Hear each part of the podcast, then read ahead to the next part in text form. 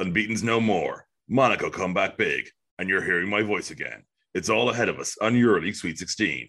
Tune in. Great pass from Diamantidis. The lob is There we go. 40 minutes to a title. David Blu for three. On the mark, David Blu. Now Spanoulis drives inside, looks for the alley Cory Higgins just exploding.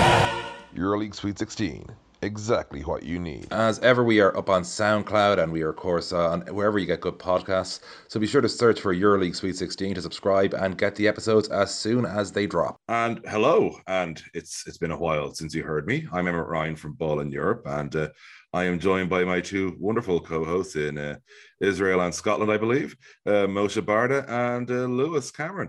Uh, gentlemen, uh, welcome to this show that I'm not on that often these days. Come on, we know it's it's only temporary. We're gonna have you back, like you know, very soon. Uh, I need you to just say one thing because we really we, we don't know if it's like figments of, our- of, of our imagination or is, is it actually you. So can you say something? Yeah, well, uh, I suppose the easy thing to say is uh, I have been hiding for the previous seasons at the front Yeah. half of the season. The pre Christmas has always been a nightmare for me work wise. Last year wasn't too bad because of the pandemic, but uh, between my day job and the amount of stuff that I was traveling my day job, it became too much. So pre New Year basically for me is hell, and that's why you don't hear too much of me pre New Year at the moment. Uh, Lewis, how are you doing, man? You know, I can't complain. I'm about to enter the hell that you have just described for the next month of my life. I am locked in a cave somewhere, probably like, I don't know, Shane Larkin's jump y- Yeah, no, it's it, it's it, well, it's it's it's fun and it's not fun sometimes because sometimes you can get like caught up in the buzz of it, and sometimes you're kind of going, "Oh, I'm in another airport," or "Oh, I don't want to wake up and it's 4 p.m." So it's kind of fun. But thankfully, we had an awful lot of EuroLeague action to get through this week, and that leads us nicely to the most inaccurately named segment in all of sports and entertainment today: the four-minute warning. Four minutes to get through all the action that just happened in EuroLeague. It's the four minute warning. Yeah, we, we called it four minute warning many years ago because the plan was to keep this show extremely tight, and that failed pretty much within the first episode, I think. But uh, that was Moshe's idea from an Only Fools and Horses sketch. Well, episode really. But I think if we're going to go through anything here this week, we've got to go through two things in particular. One is I got Moshe in terms of one particular game, even though I did worst of our picks last week. And uh, the other is, of course, that ridiculous Monaco comeback against CSKA in one of the last games of the week. And I think we will start with the latter because I'm going to go to Lewis first in this. And I know we, we were talking with, about this with Moshe before the, the, the show went on live recording. The part of this that surprised me most is not so much the plus 39 turnaround for Monaco from like 22 down to winning by 17. It's how little of a role Mike James played in it. And that might be the scarier thing for most teams is that it wasn't just a Mike James vengeance mode. Oh, this is a one off. Monaco had an awful lot of guys contributing. Mike James being one of the least contributors, really, to this extraordinary turnaround, Lewis. Yeah, uh, we expected this was the game good penciled in as okay, Mike James is going to go off for 40 against CSKA, and he didn't do that. And probably more impressively for me, this was a Monaco without Leo Westermann, who's kind of allowed Mike James to play off the ball and just shoot the shit out of it. But no, he's, he's not done that. Donta Hall, baller, had a phenomenal night. Brock Moulton rolled back the clock. This was this was 2017. Brock Moulton, 12 points. They were superb, but CSKA were bad. And like, because I actually didn't get to see it again because I was working comically late on Friday in my day job. But uh, was it a case of they were good while they were 22 up, or was it a case of they were just so so and Monaco were terrible? Then Monaco decided to start playing basketball. Like, what? How did CSKA fall apart quite this badly, Lewis? Wait, first of all, I think I've I've said it obviously not not on on the air, which uh, uh, Emmett will hold it against me, and I totally understand why. Uh, No, no, he said he's, he, he was honest about it. You can say it again here. Uh, well, when CSKA are missing so many guys, I have so many guys, like, you know, two of them are, but are specifically, they got like a huge role. And um, obviously, I'm talking about Shengelia and, of course, uh, Nikola Milutinov. So, like, if I'm a EuroLeague team, any EuroLeague team, or you know what, for that matter, any team, I'm going inside Lionel Richie style. And Okay. that all night long. Right.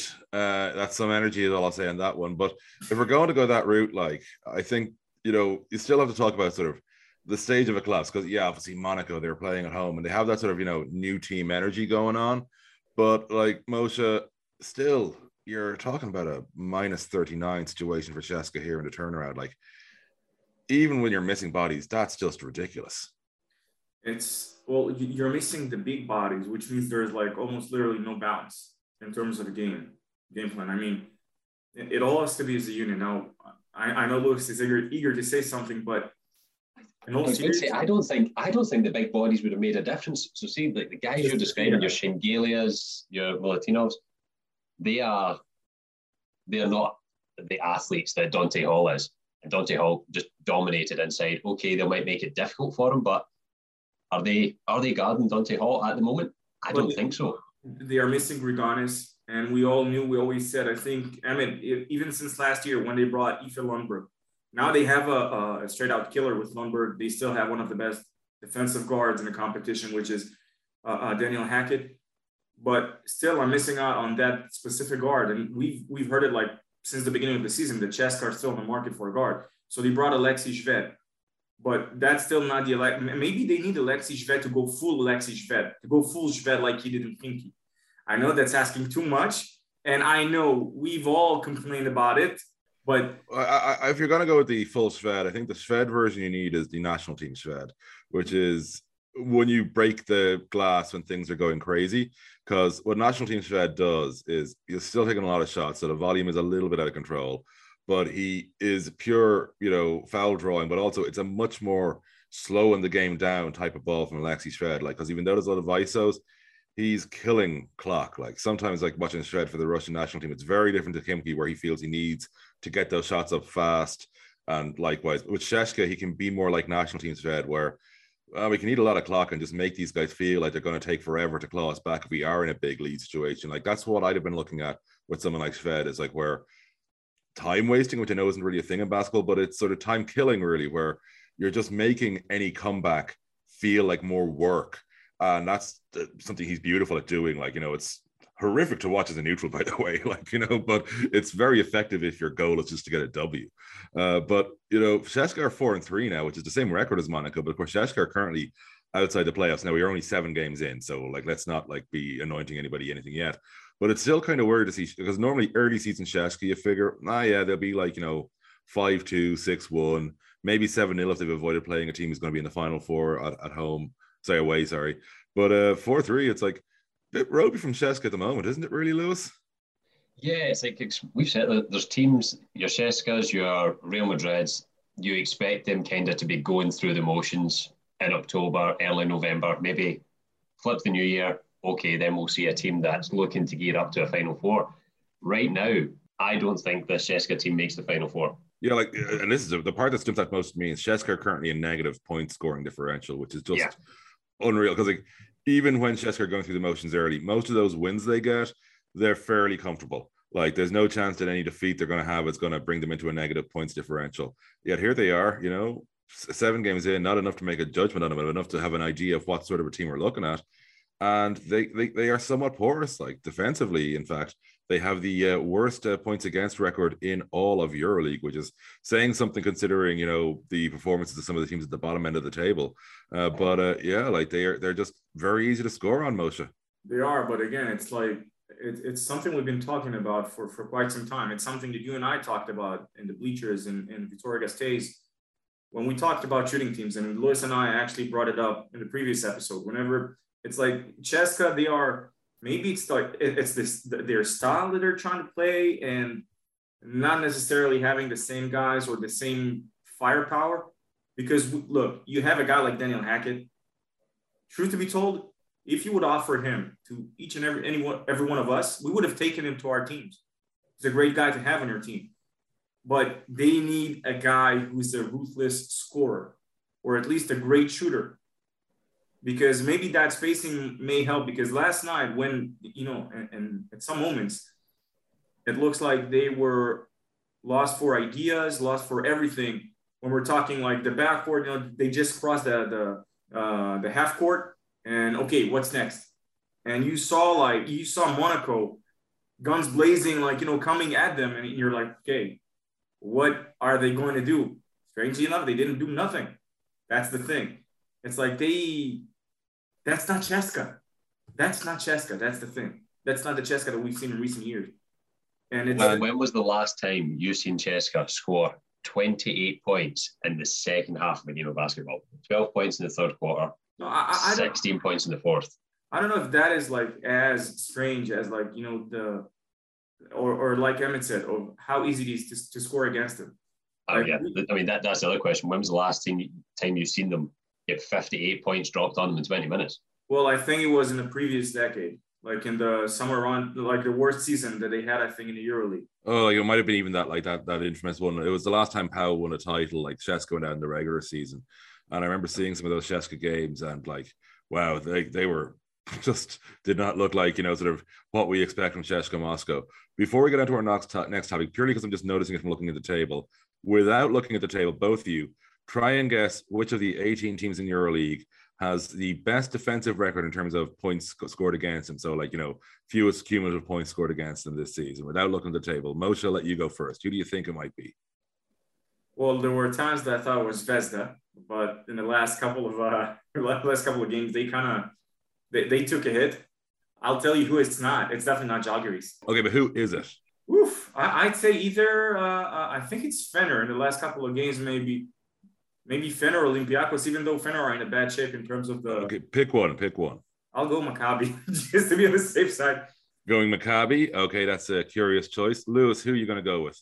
Only because I can't remember them having any horrific results. Milano? You are both wrong. Lewis less wrong than Moshe. Milano are, have only conceded 498. Uh, Maccabi 514, Moshe. Like, despite their 5 2 record, they've actually been reasonably, you know, competitive games for the most part. Uh, oddly, one of their least competitive was the one they won that we're going to get to shortly, uh, which, uh, considering who they beat.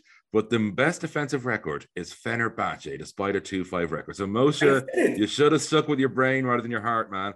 You know, it, it wasn't my heart. It wasn't my heart. It was simply because like I, I forgot about the uh the Milan and Villeurbanne game. That's like what and as soon as I said Maccabi, I was like, okay, yeah, I just lost. But yeah. Fener, I remember the 70-69 with uh with Madrid, the 68 was it 66 with yeah, they've had some low scoring games. 67, really 65, and also Zvezda. So yeah, I mean, I remember that, but it's like I was wait, it can't be true because they lost. Yeah, Tommy. Yeah, uh, and you were quite close with Zvezda. Zvezda are the third lowest, by the way. So Fener have conceded 486 points.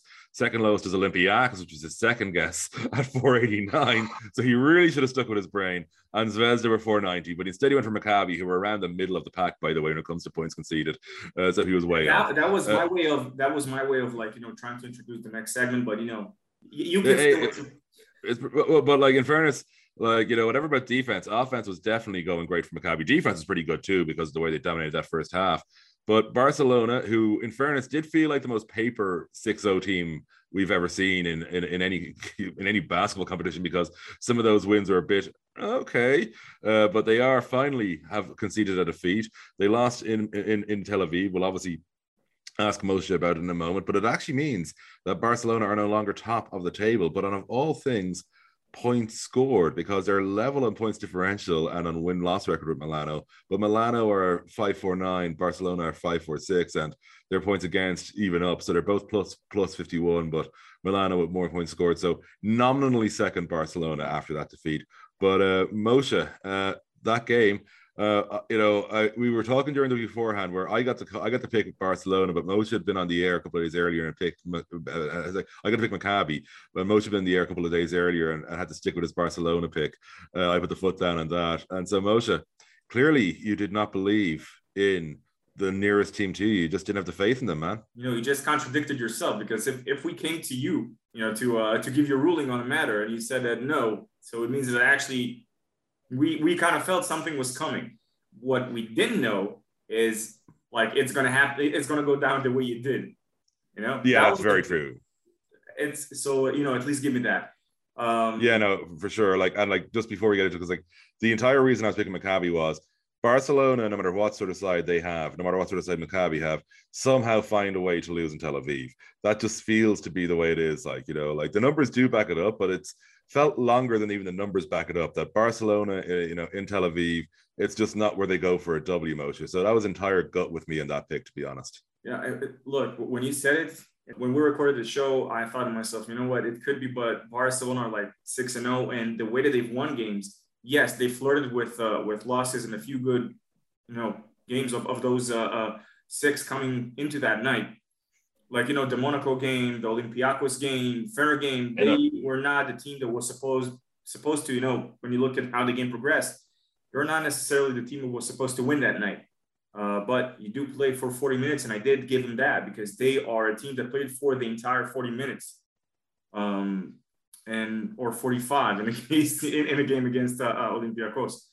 But this one, it's like okay, so that happened, and I I, I started getting that vibe that you know what something probably yeah Maccabi are probably going to get that win, but you know what? First of all, we just we, we gotta give I think the biggest compliment to the coaching staff of Maccabi because that team was ready from the first minute, like the the adjustments, the the the changes they made in their starting five, the way they executed on both ends of the floor. Barcelona could not breathe like you know on offense. When you, when you just look at the pure stats of it, Nick Calathes, right? Perhaps one of the let's okay, let's let's say the way it is. He's the last perhaps pure point guard right now in the competition in the EuroLeague. Well, yeah, yeah. Well, last pure is always a tough one, but okay. yeah, yeah. No. So let's say the the, the best or uh, the most lucrative facilitator in the EuroLeague in terms of how many assists. Yeah, yeah, I'm fine with that. Okay, so you take him and you know because of his shot that everyone everyone knows exactly you know his strengths his weaknesses you know this. You want to you want to stop a team that has such a dominant guy in the point guard position? There are a few ways.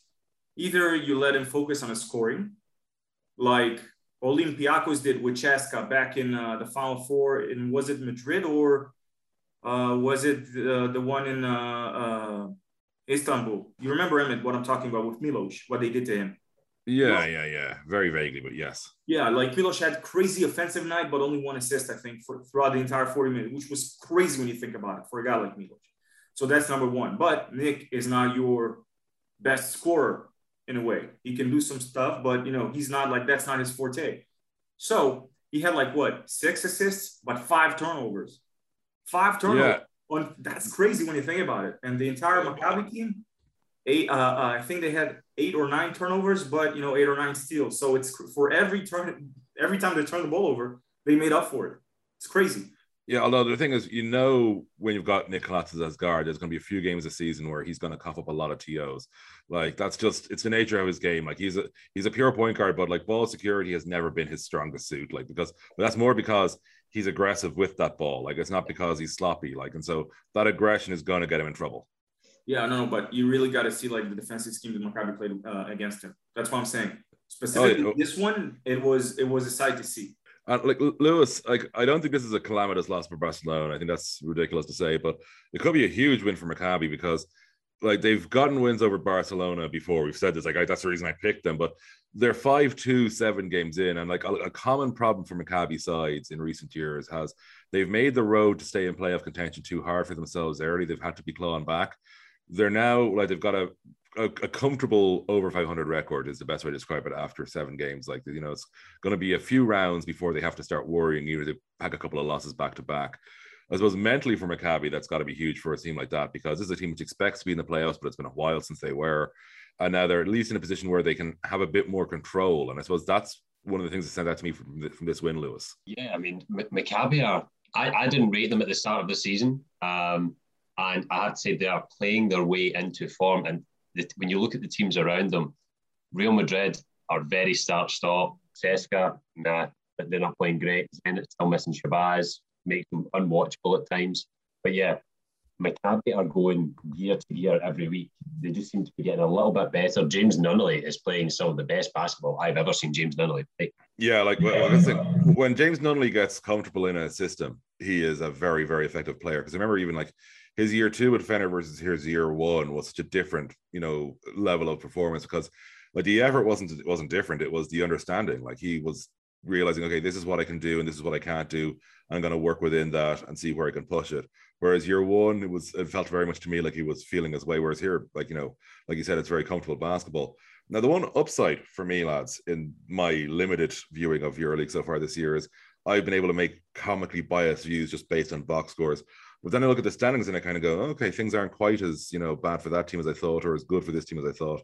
And I suppose the one that jumped out to me really was Bayern, because I want to get to the German derby next, because Bayern, there's been this feeling of no, about them all year long, but seven games in, they're three and four, which you know whatever else you say is not a bad record considering generally the feeling has been oh Bayern, you know so far. Now some of those wins, granted, not against exactly stellar opposition, but considering how low I think the general mood, like even looking at Euro European basketball Twitter, has been on Bayern, that win over Alba, like yeah, we say it's only Alba, but like Alba won a German title last few seasons.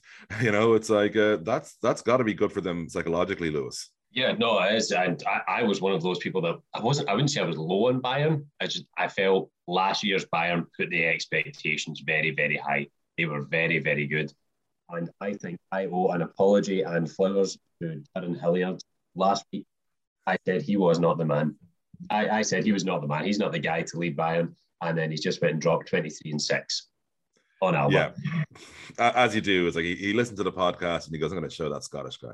Yeah, uh, that, that's it. No, but um, yeah, Bayern. We've said a few times they're not playing bad. I mean, they're shooting splits as a team. 50 40 90 that's great like yeah you know it's like if you told them they'd have 50 40 90 as a team seven games in I said ah yeah that'll do like you know no no question and most teams would say that to you as well like Moshe again because like I've definitely been like, and again, I've been, I've seen very little of Bayern. I've been mostly sort of, you know, box score checking, but I've had that sort of vibe of, you know, obviously last year was a extraordinary season to watch. Like it is kind of weird for a club considering what its other department does. I like Bayern Munich to be sort of plucky underdogs in basketball, but it's just the way of this sport. But like they had that sort of, you know, plucky, you know, romantic story with them last year, especially because of the situation with no fans and all that. But uh now, yeah, Bayern not as bad as I suppose we were saying, and not even we were saying, but we were thinking, Moshe. Well, they are a Trinchieri team. Let's put it on a table. First of all, you know their their offensive and defensive schemes are great.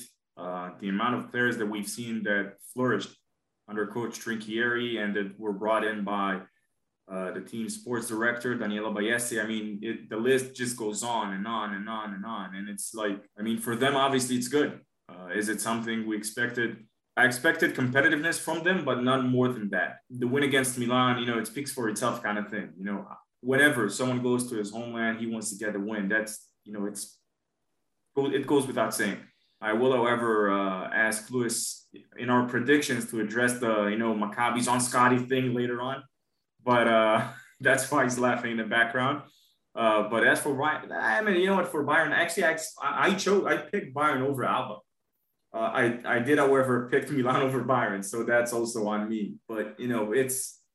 I think one thing is safe to say, with all the respect to all of our predictions and all all of our analysis that, that, that we've made so far, is that just you know, EuroLeague is unpredictable this year. I think more than ever. This is like the header of the season so far. It's like that's the title, unpredictability like I, I know you're the one who keeps track of the tables, but the, the past week, obviously, the two rounds combined, pretty much our worst combined performance from all four of us in the picks. No, no, no, no, no, it wasn't actually. I had no. a yeah, I had a decent week, 12 out of 18 with all the Oh, well, I meant more like for all four of us combined, though. I think it was the worst. Like, yeah. yeah. that, that, like, because you, you, you brought the average up, is how I'd put it. The rest of us brought the average the other way. Uh, so it's like, it's like myself, just to be clear, most guilty. Uh, but uh, it's like I, I, I got to ask about. You did good actually, but the thing is, thank you for that because did I go like eight of eighteen? I, I, have a great selling point now. Moses bringing the averages up. I love it. exquisite. Uh, I, another team who had an interesting week because they begin the week with a win that leads to a man pretty much losing his everything, but that's pretty normal with Ergin Ataman. But uh, Panathinaikos looked very good beating Efes and then had their first home loss of the season. So uh, Moshe, I'll go to you on this first. There's no shame in losing to Elie Okobo the way he did. The dude, like usually, and now I have to bring up David Hein here because he was the one who spotted that, and I was the one who jinxed it after. Uh, you know, uh, three rounds, I think, three games into the uh, into the season, he's like, you know, Okobo and Chris Jones, they're like putting up 37 together combined. Um, and then like after four games, I, I, you know, I tweet that in three out of four games, these two combined for 37 points. Obviously, I apologized on the same tweet saying, you know, the jinx that might follow, apologies in advance, yada, yada, yada. And what does Elie Okobo do against Panathinaikos? He puts up 35 alone. So there's no shame in that. I, I, I think this perhaps was the most expected win kind of thing because we know that Panathinaikos are not the strongest team in EuroLeague this year for sure. What surprised me the most was actually the way they smoked Anadolu Efes. And I'm sorry, after last night, it's not like, and, and again, last night, after the, the previous round, it's not Ergin Ataman, it's Ergin Bataman. Uh, yeah, like Lewis, we are going to get to Efes in a moment. Don't worry. But uh, like Powell, like this is the thing.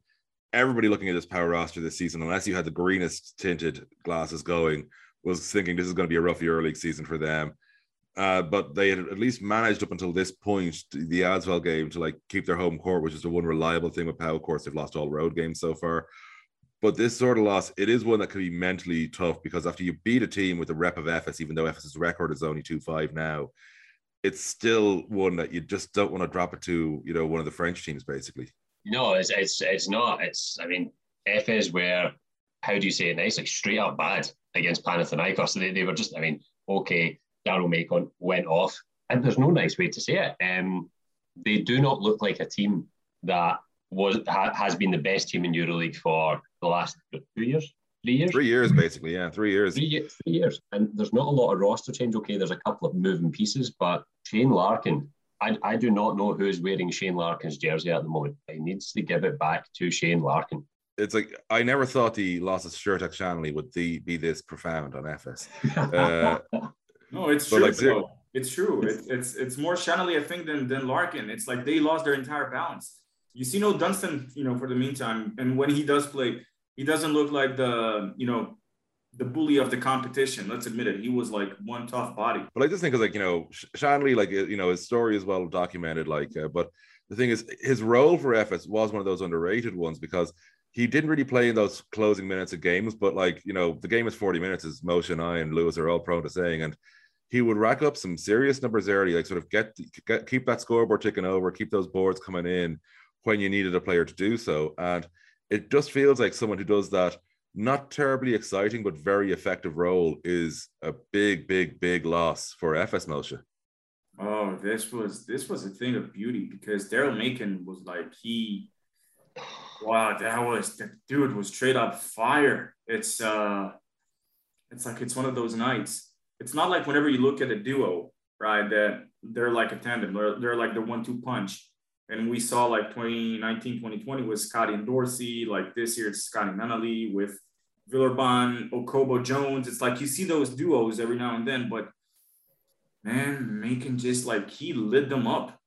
It's like it was like Joe. What it was like. See when you, you see the first couple of shots going in, it was like Jaycee Carroll. Do you know when Jaycee Carroll starts going and it's like okay, yeah, he's having a night. Macon's like, okay, he like one goes in, oh, good shot, two, three, uh, he's he's not missing. Just let them go in and guard everyone else. Uh, Emmett, do you know who he reminded me of? Um, I'm sure I'm going to be surprised and also put my hand on my head whenever you say it. So do go on. Who did it remind you of? Honestly, in all seriousness, he reminded me of a young version of you. I would say the shooting was certainly of uh, different standard. I'm not going to say better or worse, but definitely different um, you know, it's it's just one of those things. Like uh, you know, like my, my, my legendary performances on the floor are are great. Uh, you know, most famously, uh, I think it was Isauskas who liked my honesty when I said it was a bad idea to Sergio Scariolo to put me in. Uh, you know, because like you know that was what you wanted your teammates' honesty.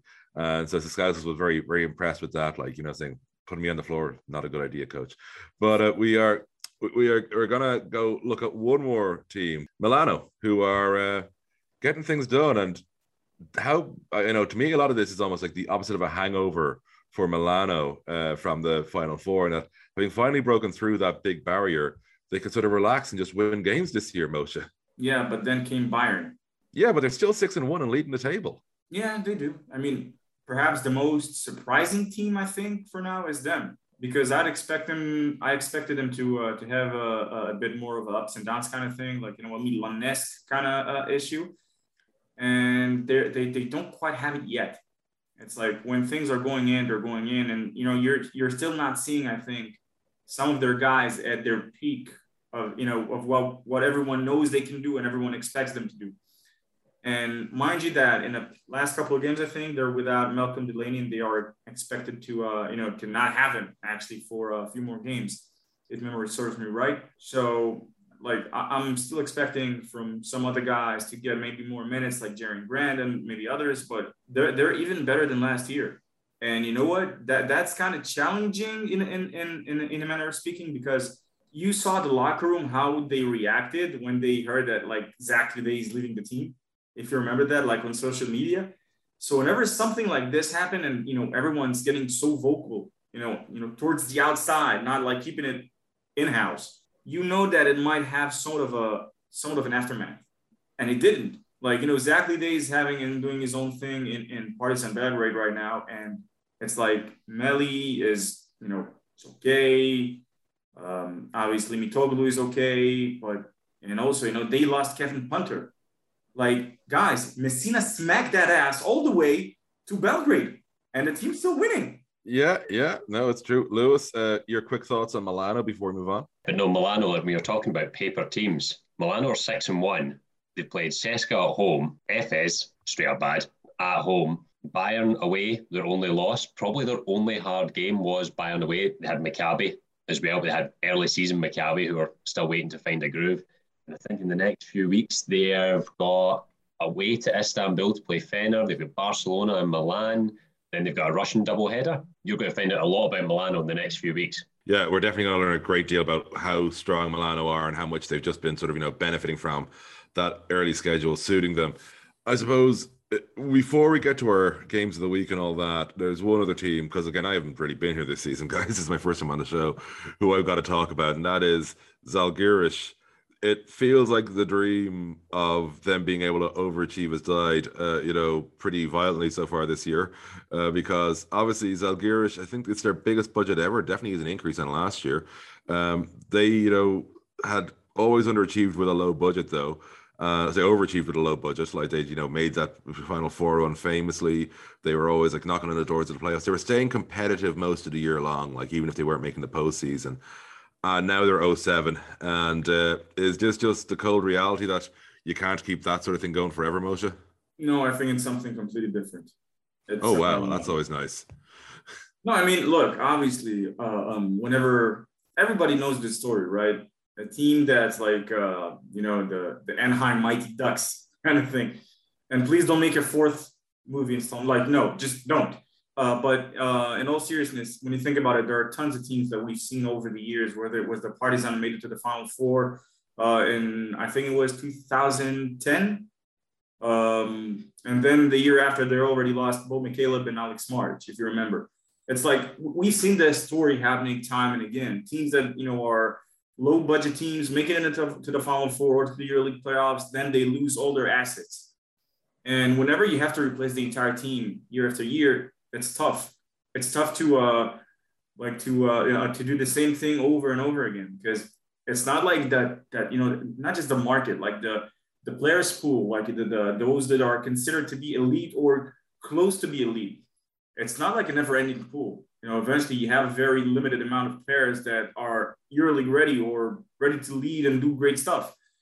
And yeah, that had a part in, in what's ever happening to Žalgiris right now. But when you look at, at, at, the players that they brought in and the domestic core itself, I mean, the, the issues, they run much deeper, I think, than just like what you, you brought in. Because from what we know, like you know a, a, coach brought his guys then this guy brought his guys it's like there is no way in hell that that thing can actually you know take off and, and become something that's legit more than that you, you see a guy like for example like josh nebo who's uh who had a great season in israel very big bodied guy you know strong plays amazingly above the rim very raw around the rim we've said it time and again and then you see lewis like saying you know emmanuel mudiay probably played his last EuroLeague game honestly, for him, maybe it would be for the better. Uh, with you know because he's not really he's not really suitable for the role I think in which they they gave him. But the thing is, why am I bringing Nebo? Is because he needs that point guard next to him to be that ruthless, lethal weapon that he can be. Whenever you see that, it's like there's you can see their vision in terms of what they wanted to play, not necessarily putting the right pieces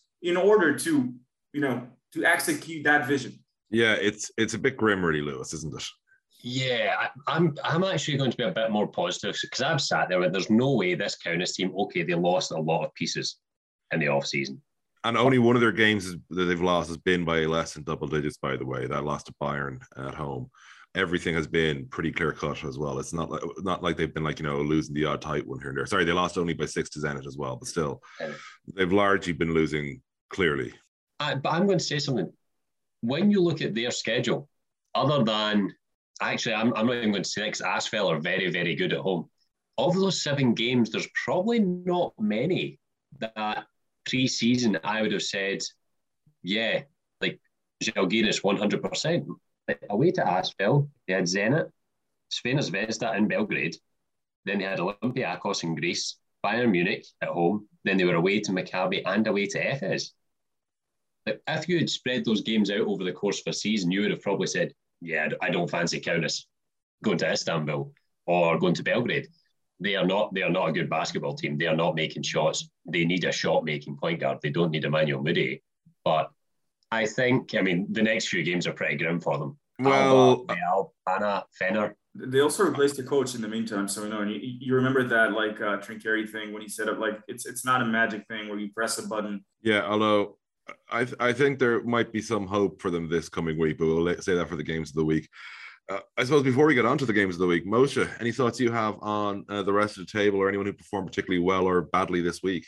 I think that actually, you know what? First of all, UNICS, we are seeing the rise, and we haven't talked about them. They went two two and zero. Yes. You know, yeah.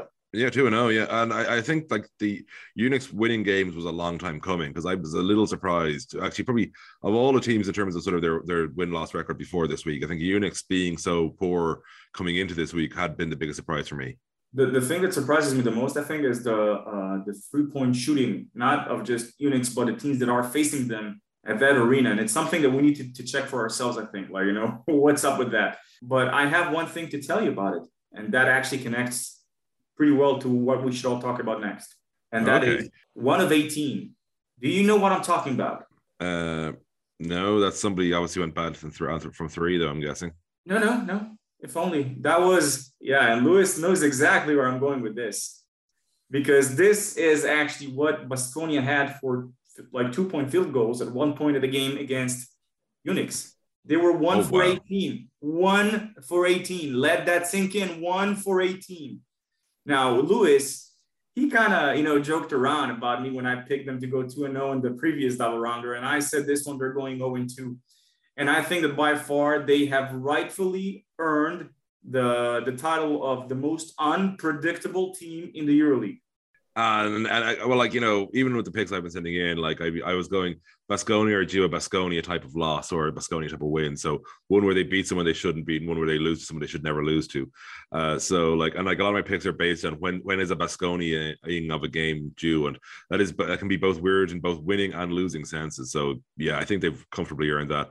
Lewis, your own thoughts on UNICS? Like that 2-0 week suddenly put them right back in the playoff hunt. Yeah, it was. Um, it's surprising. 'cause I, I mean, I, I am the president of the John Brown fan club and will be till the day I die. Love John Brown, but the rest of the roster, it, it didn't really seem to be gelling all that quickly. But they are they are due a few wins. You, the talent is just too much on that roster for them not to start putting a few wins together. Two no, oh, that's a good week. But yeah, like massive that roster- for Real. True. But like if you put that roster in Khimki jerseys, I think I think them being one four wouldn't surprised anybody. You put them in any other jersey, UNICS being one of them. That's why I was so confident in doing better than they did. Like it's only like you know, like there's only one club I've seen be able to waste talent to the degree uh, you know Khimki have ever. You know, it's like and that's that's them. Like I remember even it was an international uh, series of games. Uh, I think it might have been but it would have been last season, obviously, where suddenly like your Rebko's going off for Sweden and a couple other guys are doing well. It's like it's amazing what guys can do when they aren't wearing a Khimki shirt. And so well, it was well, well, well, well, well. You do remember what Ari says, right? uh, he, he, he well yeah it's, uh, it was something about Khimki because like, like No, there was one year liked- Khimki had a rust. he likes to see well yeah that too that that that's actually his saying but um he likes to see talent gets rewarded and Yes, true.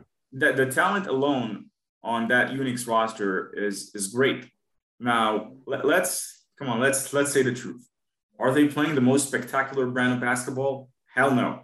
What they are doing right now is they're trying to win games through defense i think.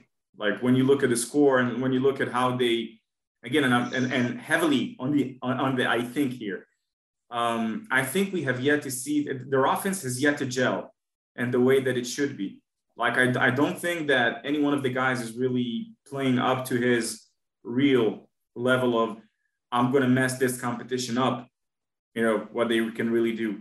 Um, but you know, time will will tell us at all. The, the one thing I am I, I really do want to say here is like we really got to give a shout out to Coach Giannis Sfairopoulos. We've seen Maccabi, we've seen like what the team had gone through with with COVID and everything at the beginning of the season.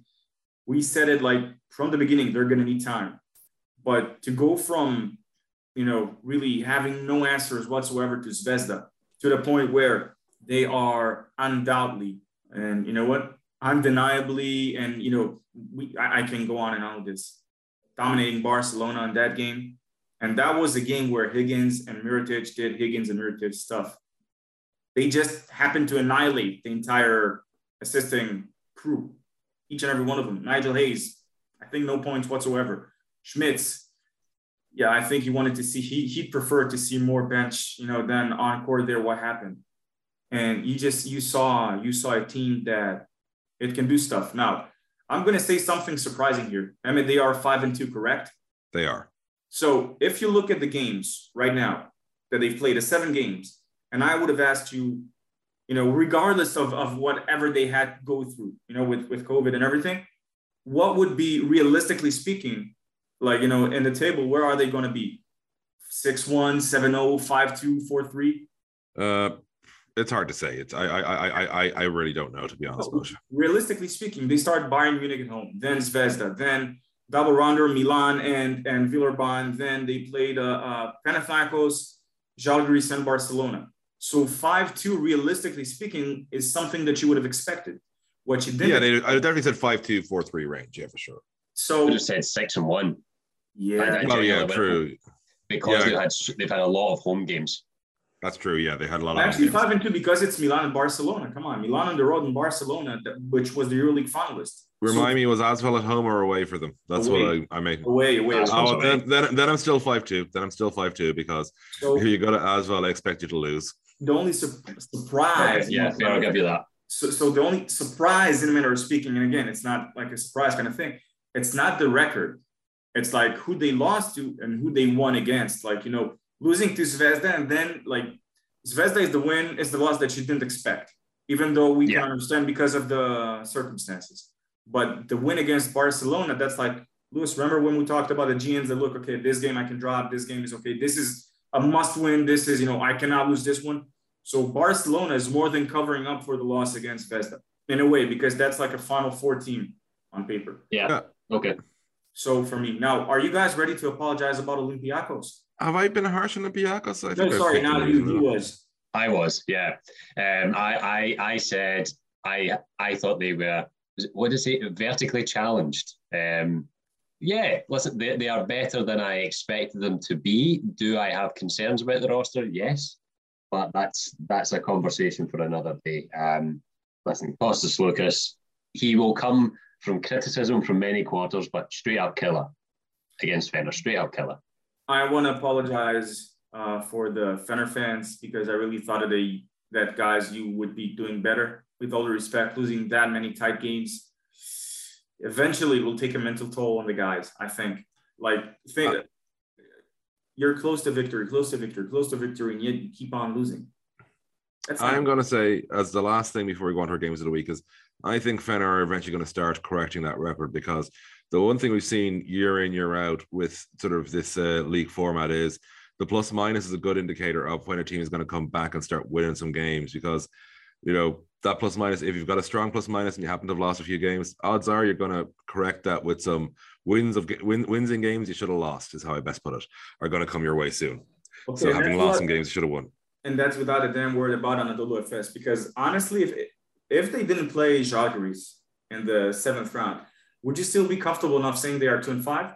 Oh God, that that's a debate for I think uh, the, the next time I'm on the show in a few weeks. Alrighty, and on that on that bombshell, we move on to our games of the week. We have a four-five split between Thursday and Friday. We have CSKA at home to Fener, Zvezda at home to Pau, Asvel at home to UNICS, Milano plays Barcelona, top of the table clash there. On Friday, it's Efes plays Zenit, Zalgiris play Alba, Olympiacos play Monaco, Baskonia play Maccabi, and Bayern play Real. And the two games I'm going to pick to watch, even though I must admit I will be airborne for both game times. I'm airborne coming from Lisbon to Dublin for the Thursday games, and I'm airborne going from Dublin to Chicago for the Friday game. So there's no way I'm going to see a minute of EuroLeague basketball live as the best week this week.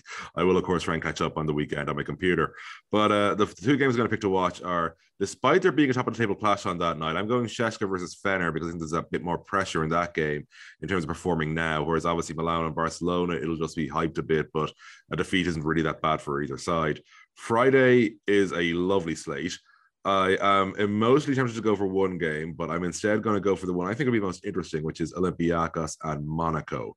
So my uh, my nine picks are CSKA to win. I'm going to say Zvezda win, Asvel win, Milano win. We are all home games so far. Efes win. Remember, remember the 5th of November because Zalgiris will finally get their first W, people. Olympiacos win, Baskonia win, but Real Madrid win. So I'm not entirely all home, home teams. The very last game, I'm calling for a road team. Moshe, the two games you think are most worth watching and your nine picks, please. Okay, that's easy actually. The, the first game I'm picking, obviously, CSKA Fener, because it has so much into it. Like, will CSKA go on three? Will you know Fener finally get one because they have a true a true uh, uh, opportunity there to uh, to get a road win and an important one at that. And on the Friday slate, I, you know what? I want to say Bayern Madrid because you know Trinchieri, Madrid, will Madrid bounce back? And still, we were all waiting. We're all hoping to see uh, uh, and Randolph soon. And please bring Boom Boom back. Yes, Come on, you know it makes sense. The age ageless Jaycee Carroll. What are your nine picks? I'm going Zvezda, CSKA. Um, I want to say Asvel. You know what? I'll, I'll, circle back to it. I'm taking Barcelona. Barcelona, Zenit, Žalgiris, Olympiacos, Maccabi, Madrid. And as for the Asvel, you know what? Let's take Asvel. Okie dokie. And Lewis, the two games you are most interested in watching and your nine picks two games. So Thursday night, I'm actually going Milano Barcelona purely because I want to see are Milano a paper team and can Barcelona bounce back from a beatdown in Tel Aviv? I think that'll be a good test for both sides. And then Friday night, Olympiacos Monaco. I think that'll be a really good game because we've yet to see Mike James go full Mike James. And Olympiacos, they're playing well, but I, they're struggling to score in the backcourt. So I'm interested to see how that goes down with all of uh, Monaco's movement. And my nine picks are Zvezda, Fener, Asvel, Milano, Efes, Alba, Olympiacos, Baskonia, Bayern. And it feels really bad that it's a rare timer. Boo, Alba, you're picking the big dog because we never get to say Alba's the big dog. Like, let's be honest. But it's like you know, it's like Alba, enjoy the moment. You're technically the evil team in this in, in this week because you're going up against the guys with no win. So congratulations, you've achieved that, I suppose, which, you know, can't recall we ever would have referred to Alba uh, in that context ever on this show. Uh, so congrats, I suppose. Uh, but yeah, yeah, so uh, quite a good mix from us. Uh, like, I, like I was saying, like that only uh, Monaco games before we get on to our goodbyes. If you had asked me, like before, you know, before the season started, would only Monaco be a game I was picking? uh, you know, round eight. I said probably not like, but they're both so interesting to watch. And as a clash of styles and everything Lewis just said there, that one could be really, really fun to watch, like, you know. So uh, that, that's what I'm going vertically, a vertically challenged team, as Lewis called them, against a team that's extremely not vertically challenged. That, that's that's sad to see. Yeah, yeah, absolutely. Like, you know, so uh, it's uh, going to be a fascinating one. Well, that does bring us to uh, a an end of this show, and it'll be a few weeks before I'm back again. So sorry for the bizarre pre pre I suppose uh, January delays with the way I do this show. But uh, uh, thanks to, Moshe and Lewis for uh, having me back on for this uh, cameo, so to speak, this week, but also for keeping the keeping the fort going well. Uh, as ever, you can follow me. Ball in Europe is everything in terms of the socials, apart from the Instagram, which is ballineurope.com, um, and of course ballineurope.com for the, the website. Lewis, where can people find your wonderful self on the internet? You can find me everywhere at, at Half Glenny. Um, I'm going to be honest. I, I will probably be taking a, a quick break due to some work-related issues. However, I will be live and in attendance at. I can't believe that. I, unfortunately, I've had the worst one here. Real Madrid, Žalgiris. So I'll potentially be there to see Žalgiris go 0 10. Oh wow, wow!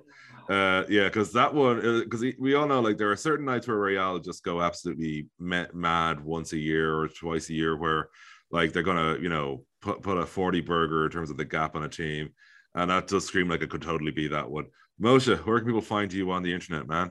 Feeling for Lewis on that game, honestly, feeling for him and Žalgiris. Yeah, okay, okay, yeah, it's it's crazy. Uh, Lewis, we feel for you and have fun. Who knows? Maybe Žalgiris will have their first first win by then. Maybe not. Who knows? Maybe that will be their first win. But as ever, you can find me at Moses B1 on Twitter and Moses B1 on Instagram, the Facebook page of Team Scout, and the website itself. And here's a new thing: you can follow the show at ELC Show. Yes, and where we all uh, will let our uh, anonymous guy, you know, simply wreak havoc throughout the uh, Twitter EuroLeague sphere. I think that's a thing. That's a thing, I mean. No, it's going to be extremely unbiased. Probably the least biased and least questionable account of any of us. Because uh, if one of us gets the rest of us in trouble, it's going to end poorly for all of us.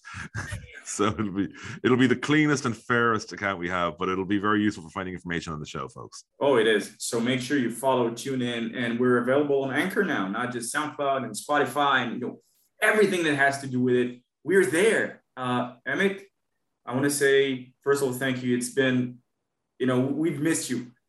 And we hope that the training with Eddie Hall goes very well. Oh uh, yeah, yeah. It's like you know, well, uh, the one thing that's like you know truly been a surprise to me is I managed to keep the same weight and drop a belt size during the lockdown. So, uh, and it's not exactly from working out more. I think I've just been snacking less. So somehow that's meant I've built up muscle snacking less, folks. So uh, say that what you will, but clearly the Eddie Hall training is working because uh, I'd never gone out of belt size in my life before, and I wasn't trying this time, and it was very annoying when I found out because I suddenly had to replace all my jeans because they were falling off me, and I used to go, "Oh, isn't that great?" No, it's not. I literally couldn't walk to the shops. You know, that was how bad it was. I had to like you know be holding my pants up with one hand, like you know, all the way up the road. It was not fun. Like it was great to be healthier, but that was a big downside. But Moshe, do go on, take us home, man. I'm sorry. oh, that was good. I'm sorry. I'm so sorry for this. Oh. oh, this is keeping in. These reactions are staying in, by the way. They have to stay in. yeah, sure. I'm, I'm willing to somehow pull off an added miracle and put that in. No worries. Um, no, no, keep your reactions in, including all this stuff. Like, you know, I think the people need to hear just how bizarre this fell apart, like at the very end. oh yeah, it did. It did. We we we almost managed to keep a straight face throughout the show. But one correction, that was not a cameo appearance by him because obviously he'll he'll finish some stuff and he will be back with the show though more, more permanently where I will try to uh, shave my beard or not. Who knows? Stay tuned to find out, but you will actually won't be able to see it. Uh, yeah, so it's a lot neater than my beard was. Now take us home. Till next time. Great pass from Diamantidis. The lob is Here we go. 40 minutes to a title. David Blu for three. On the mark, David Blu. Now Spanoulis drives inside, looks for the alley Cory Higgins just exploding. EuroLeague Sweet 16, exactly what you need.